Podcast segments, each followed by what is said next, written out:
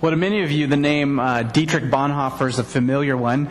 Uh, he was a Lutheran pastor in Germany, and perhaps uh, maybe you know him for his books uh, like Life Together or The Cost of Discipleship. In Bonhoeffer's day, which is the early 20th century, uh, the Lutheran Church was the state church of Germany. If you were German, chances are you were also Lutheran. And in the early 20th century, Germany was suffering, just like much of the world, from a terrible uh, economic depression. And Bonhoeffer and his fellow Lutheran pastors and ministers were, um, were there suffering with the people and ministering to them and hoping beyond hope for, for change, for, for God to break in. Well, as we know from history, counterfeit hope showed up in the form of Adolf Hitler, who was keen to place blame on certain groups of people like Jews and Catholics and pretty much anyone non-Aryan in order to coalesce people around a cause and get their minds off of the depression. His ideology was twisted and evil, but for the first time in a long time, people were caught up in a movement of national pride. People were joining the army left and right. People were getting employment. That meant they were getting money, and that meant they were feeding their families. And it all seemed so promising if you didn't look too hard at the facts. Being a Lutheran state, Hitler also wanted churches and their pastors to support him. And many Lutheran pastors and congregations got caught up in the hype and the prosperity that resulted from Hitler's rule. And unfortunately, they turned a blind eye to his methods. So Dietrich Bonhoeffer, young Lutheran pastor, is in a very hard place. He was a German, Lutheran, pastor. It was his identity. You could say it was his world. But when Hitler's world came into Germany and took prominence, Bonhoeffer experienced a collision. A collision between his world, uh, the world of his German national heritage on the one hand, and loyalty to Jesus on the other hand. Now, many other leaders in the Christian world avoided this collision of worlds by choosing to compromise. But Bonhoeffer, who remained loyal to Jesus and Jesus' kingdom, was hopelessly at odds with the emerging spirit of the age. His world of faith in Jesus was colliding with the world of Nazi Germany. And the two worlds were not at all compatible. Not in ideology and not in Bonhoeffer's heart. And when things got dangerous, Bonhoeffer was convinced by friends to leave Germany, to move to America, which he did. He was there for a short time. Uh, the hope was he would remain safe, and then when the war was over, he could go help rebuild Germany again. But he couldn't last in America very long. His heart troubled him. He believed that being a follower of Jesus meant being with his people when they were suffering. He believed if he didn't suffer with his people, he wouldn't have a voice with which to speak to them after everything got cleaned up. And so he went back to Germany and he spoke out against Hitler and that regime. And as a result, he was persecuted for the sake of righteousness. Bonhoeffer was arrested and placed in various concentration camps. And eventually he was executed just days before the Allies came and liberated the camp he was in. I bring up Bonhoeffer and colliding worlds because I want us, first of all, to remember that following Jesus does not yield a neutral, passive, tranquil existence. Following Jesus will mean that our world will collide with other worldviews and situations, and those collisions are going to test our loyalties. The second reason I bring up Bonhoeffer and this example of colliding worlds is because we're studying Jesus' Beatitudes. In fact, we're going to conclude our, uh, our series on the Beatitudes this evening. And I want to remind us that the Beatitudes are not disconnected, timeless nuggets of wisdom like some fortune cookie saying. They were spoken in a specific context, and that context was a massive collision of worlds. You recall that first century Israel was under, Roman occupation. There was a strong sense of nationalism in, among the Israelites. So on the one hand, the average Jewish person was one living under the tyranny of the Romans and they were longing to get out from under that oppressive rule any way they could.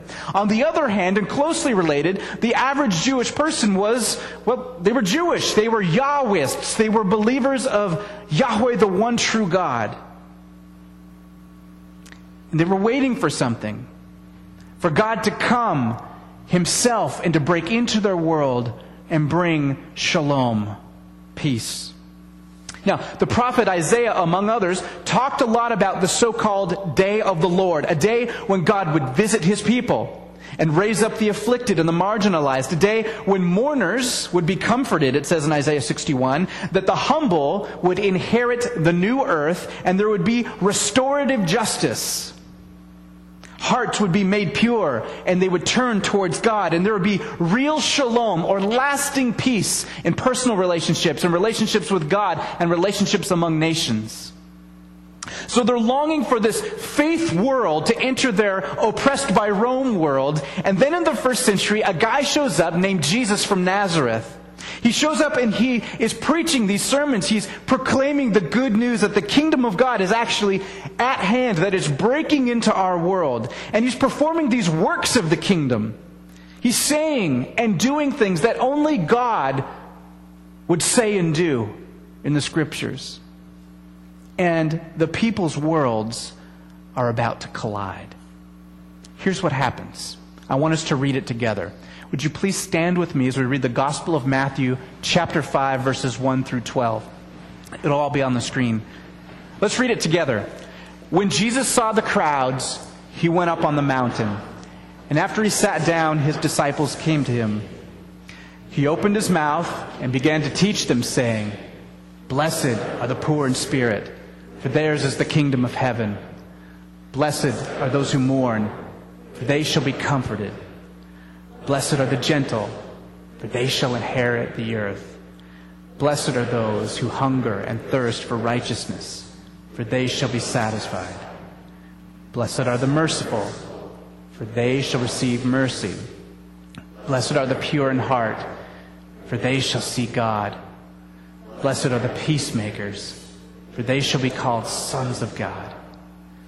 Blessed are those who have been persecuted for the sake of righteousness for theirs is the kingdom of heaven.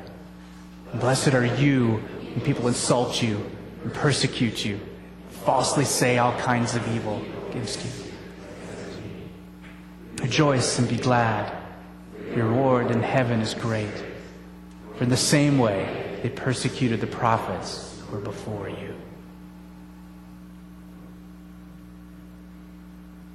Lord Jesus, thank you for these words and the reality that's behind them. I pray, Lord, as we've been steeping in this the last several weeks, Lord, and we bring it to a close, Lord, that it wouldn't come to a close in us. That the work you began would continue on like an unstoppable reaction in our hearts and our minds and our bodies.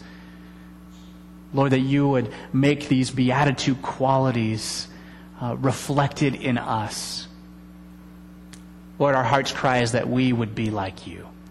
And thank you that that's what you want for us as well. Help us to surrender to you this evening. In your name, Jesus the Christ. Amen. You may be seated. Love it. Like the Spirit always just shows up and opens this door. Come on in. Okay. It's kind of weird. So, like I said, the past several weeks we've been uh, exploring these Beatitudes one at a time, and I, I just want to say thank you. Um, I want to say thank you for sticking it through with me. I know that one verse a week for like seven or eight weeks is, is a lot for, for a lot of people. Uh, we're kind of a fast paced culture. Uh, I, I want to say my motives haven't been entirely pure. There's a selfish motive and a pastoral motive. The selfish motive has been that as I work through these Beatitudes myself, I know that if I do them all in one or two weeks, uh, it's just going to wash over me like, uh, and, and, not sink in. So part of it's been selfish. I want to live in these beatitudes and let them soak in my heart. Which spurns my pastoral reason. I'm making an assumption that half of you, if not more, are probably just like me. And if we just skip over the beatitudes real fast, they won't sink in for you either. So let's hope that um, God will continue this work of just processing this great news in us. One of the hardest things for us to grasp, I think, is despite what we may have learned over the years or assumed over the years about the Beatitudes, the Beatitudes are not a list of things that Jesus is saying, do this, and then you can be my friend. Do this, and then you can enter the kingdom of heaven. The Beatitudes are an invitation to join God in what He is already doing. That makes all the difference in the world. If there's one thing you can take away from all of these sermons and the Beatitudes, take that away. They're gospel, they're good news, they're not good advice. The Beatitudes are kingdom qualities. Another way of saying that is they reveal the character of Jesus. So the first four Beatitudes express Jesus' grace and mercy. In a world that exalts the strong and the arrogant and the powerful to the exclusion of most of us, actually, Jesus declares that the poor in spirit are the ones who are blessed, that theirs is the kingdom of heaven. And as we come to terms with our own spiritual poverty and place our trust in Jesus, He develops kingdom character qualities in us. In short, we become more and more like Jesus. That's what discipleship is. We mourn over our sinfulness and the state of the world, but we're promised comfort. We become more humble as we follow Jesus and trust that we will inherit the new earth rather than trying to control this one all the time. Then we hunger and thirst for God's justice, for His kingdom to come and His will to be done right here on earth as it is in heaven. And when we get past these, we get to the active Beatitudes. We're to show mercy, to be actively involved in showing grace to others in the world, just like Jesus shows grace to us. And we treat others with love, the same love that God loves us with, and as He gives us pure hearts. We're to be like God and working for shalom, peace and personal and in the church relationships and in world relationships. And each beatitude, it seems, builds on the one before and seems to get better and better and better, which is why the last one, or some scholars say the last two, are kind of weird. They seem out of place. Blessed are those who are persecuted for the sake of righteousness, for theirs is the kingdom of heaven. Kind of a shocking end to the Beatitudes. They were going so well. And then all of a sudden, we're talking about persecution. And I ask this question if God develops the first seven qualities in us as we surrender to Him, if He makes us, you know, more humble, if we're actually able to be more humble and merciful and pure in heart and a worker for peace, wouldn't people in the world absolutely love us?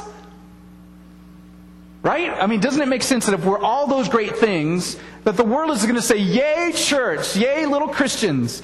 Um, we love you because you do so many great things. Well, sometimes that's true. Sometimes that's true. And I just want to say this that's not a bad thing at all. Uh, in fact, I think it's a pretty good thing when people say, Hey, that church is all right. They really, um, they really loved us well. But I think you and I have probably all experienced a time in our life where we're trying to make peace with someone or trying to do the right thing, and the receiving party just isn't having any of it. They maybe just don't want peace with you. It's important to remember in situations like this that this beatitude is just that. It's a beatitude. It's just like the other seven. So these things are not things that we're looking to do in our own strength. So it's not like the first seven beatitudes. You know, I've been saying uh, they're qualities that as you surrender to Jesus, he he develops the qualities in you. Uh, he's not all of all of a sudden switching gears and saying, "Okay, go get persecuted." He's saying that this is something that as you surrender to Jesus, it's going to happen to you from time to time. He's not saying go look for persecution. He's not saying if you're persecuted all the time, or if you're not persecuted all the time, you're doing something wrong. He's not saying if people like you or appreciate you, you're doing something wrong. What Jesus is saying is that we can expect persecution at times if we take following Jesus seriously. We can expect persecution at times if we take following Jesus seriously. Of the 12 disciples, one betrayed Jesus, so and then he hung himself. Uh, Eleven were persecuted for their faith, and ten of them actually died for their faith. The last one, John, was deserted on an island for the rest of his life in exile. But he got to write Revelation and some other books, so that's cool. Um, Stephen in the early church was martyred, he was stoned to death. Paul was a persecutor of the church, and then he had this repentance conversion experience, and then for the rest of his life, you, if, if it could happen to a person, I mean, he's shipwrecked, he's beaten, he's stoned, he's kicked out of cities, nobody likes him, everybody likes him, everyone wants to hit him. Bad stuff to Paul. Ultimately, the key is not blessed are the persecuted, but blessed are those who are persecuted for the sake of righteousness. Blessed are those who are persecuted in doing God's restorative justice. In fact, Jesus says, Blessed are you when people insult you and persecute you and falsely say all kinds of evil against you. But he doesn't stop there. He said, Blessed are you when people do all of those bad things because of me. Because of me. So that doesn't mean that you're blessed when you're just plain persecuted, right? Or you're not just blessed when you get in trouble with the authorities for your own version of righteousness. Corey's mom got us these great seats at the Mariners game. Uh, center field, which is okay, but three rows from the field. And so we were there opening day, just packed house. And of course, you know, by like the seventh inning, half the people left. Um, we were three rows from the massacre, man. It was just one dropped ball after another. But, but anyway, so everyone cleared out of our section and we're there sitting and um, i think corey and her mom took one of the kids to the bathroom for the 10th time or something. But anyway these, these three like young drunk guys come down and they say oh we'll move down into this section. Well the section where we had the tickets was the family section where you're not supposed to have beer in there and stuff. So i hear them behind me saying oh man that, that security guy is like totally on our case. He's chasing us around the thing. Because they had had too much and they were trying to get uh, cut off these kids from, from drinking all this beer so these boneheads bring their beer into the family section, like they're not going to get persecuted. And uh, the security guy comes over and, of course, takes their beer away, right? Um, now, I don't think that theirs is the kingdom of heaven because of that persecution. Uh, at least theirs isn't the kingdom of heaven because of their beer situation. Their delusional beer world was colliding with Safeco's beerless world, but that's not what the Beatitudes are talking about, right? It's talking about when we follow Jesus and live life like he calls us to live. It's when we it's when our seeking first the kingdom of God world collides with worldviews and values that are opposed to that kingdom. We talked about it last week. Everybody wants peace. Everybody wants peace. They just want their own version of it right? People want to define peace in their own terms, and it usually has to do with making sure that they and theirs, maybe it's your, your group of friends or your family group, has tranquility and has enough stuff to go around so that you're comfortable, right? But what Jesus calls us to transcends personal definitions of peace. Jesus is the peacemaker, and he makes peace by dying for us, and not just dying for us, and being our king. All right? This is where Jesus' disciples get crosswise of the world. Yes, we do a lot of nice and loving things uh, for people, and the world should be happy about that.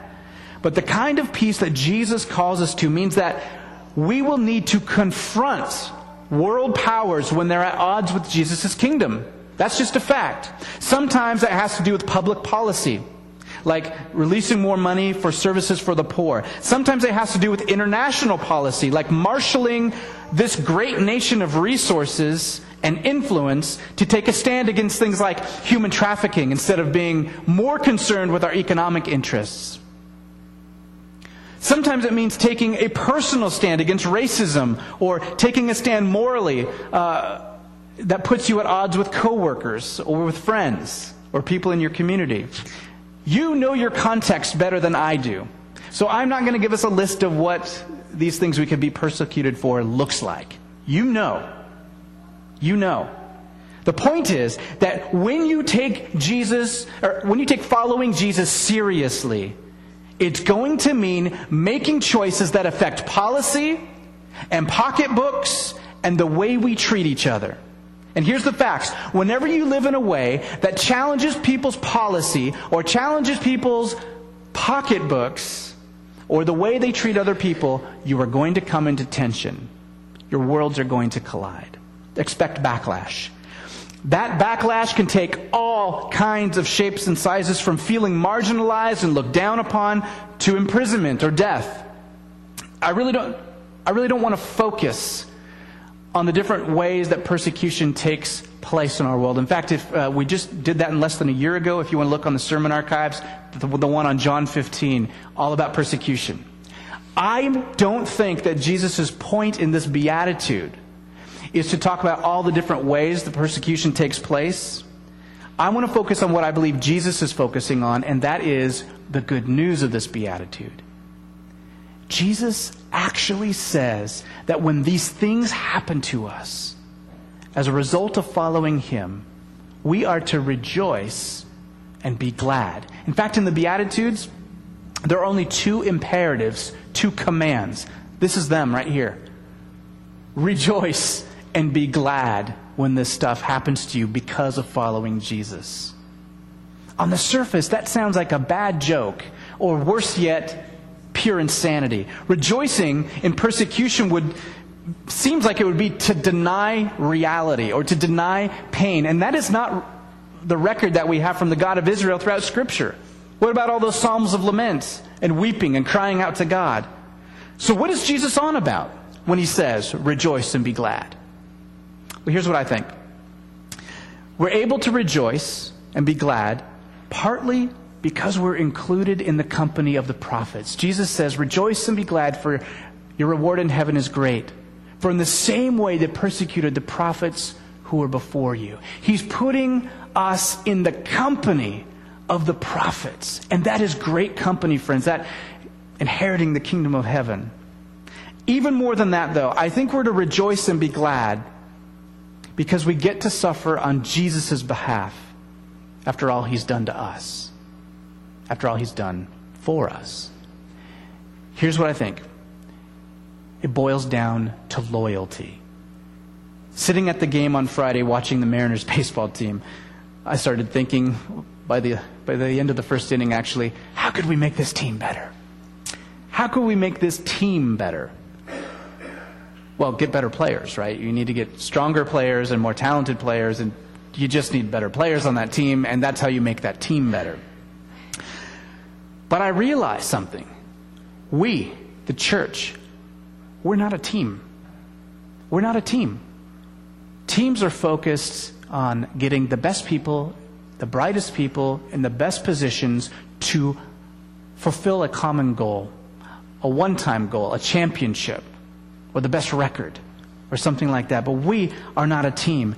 Jesus has not called together a team. If Jesus had called together a team, he would have picked the cream of the crop, the most productive, the smartest, the most powerful, people in, with the best lineages of history. But Jesus picked a bunch of different people with marginal religious backgrounds and questionable heritage. He didn't pick guys that the world would claim as the most wonderful leaders. He picked people who would follow him Catch that. He picked people that would follow him. You could have, the Mariners could go get the most loyal people in the world. They wouldn't win one baseball game. That's not how you run a team. But if you're starting a movement,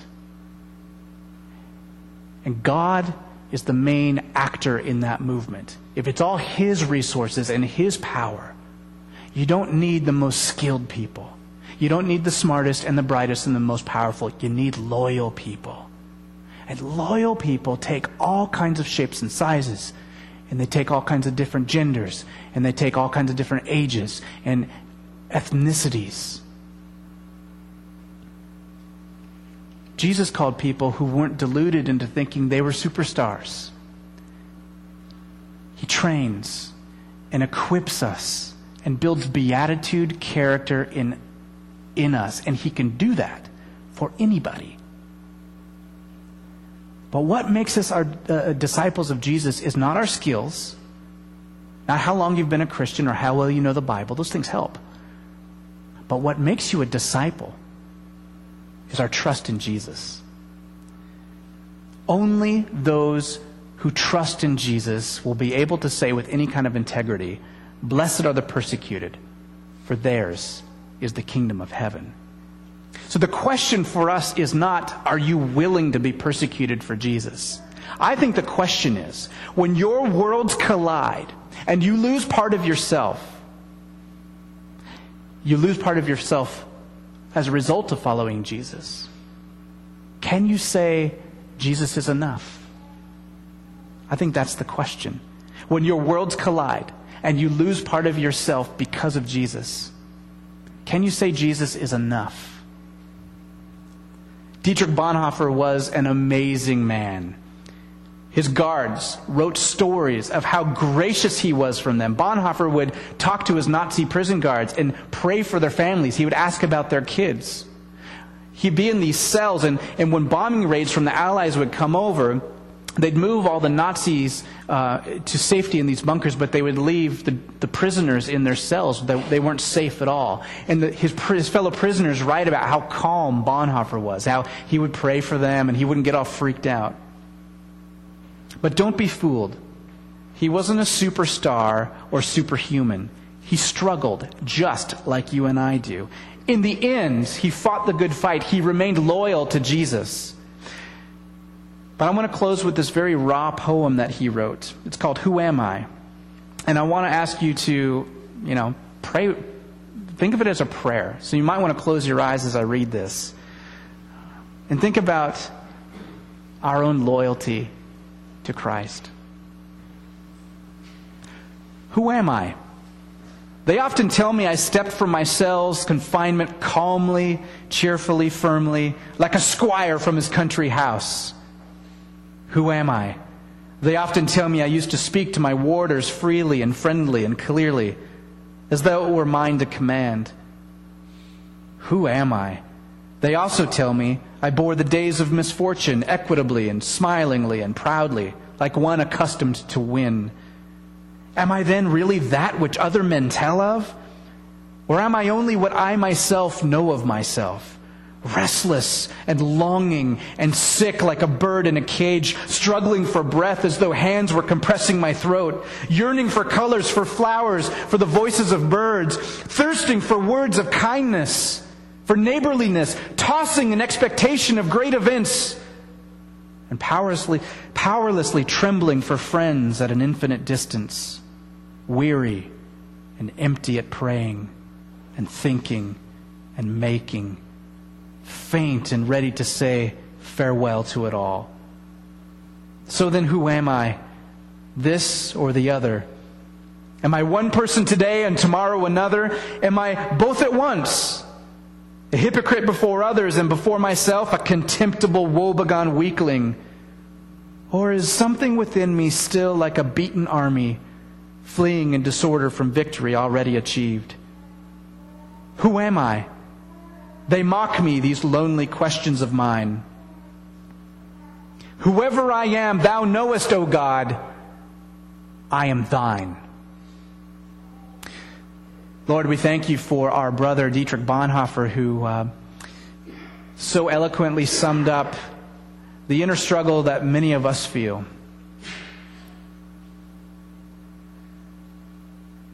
Sometimes, with your help, willing ourselves against against everything we are to make a right decision or to show an act of kindness or to speak up and say the right thing when it's not popular.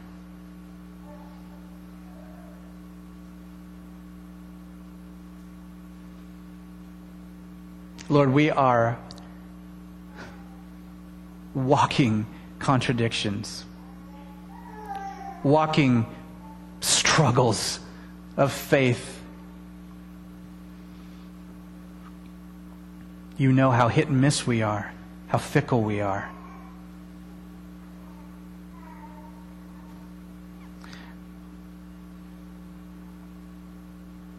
Lord, we let our guard down before you, knowing that you already know who we really are. We lay our masks down and beg you to help us to be loyal. Help us at the end of the day to be able to say with integrity, Jesus, you are enough. If it were all gone, you are enough. Only you, Lord Jesus, can make that prayer come true. For as I even say it,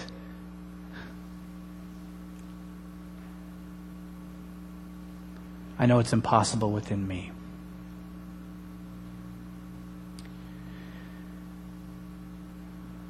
Amen.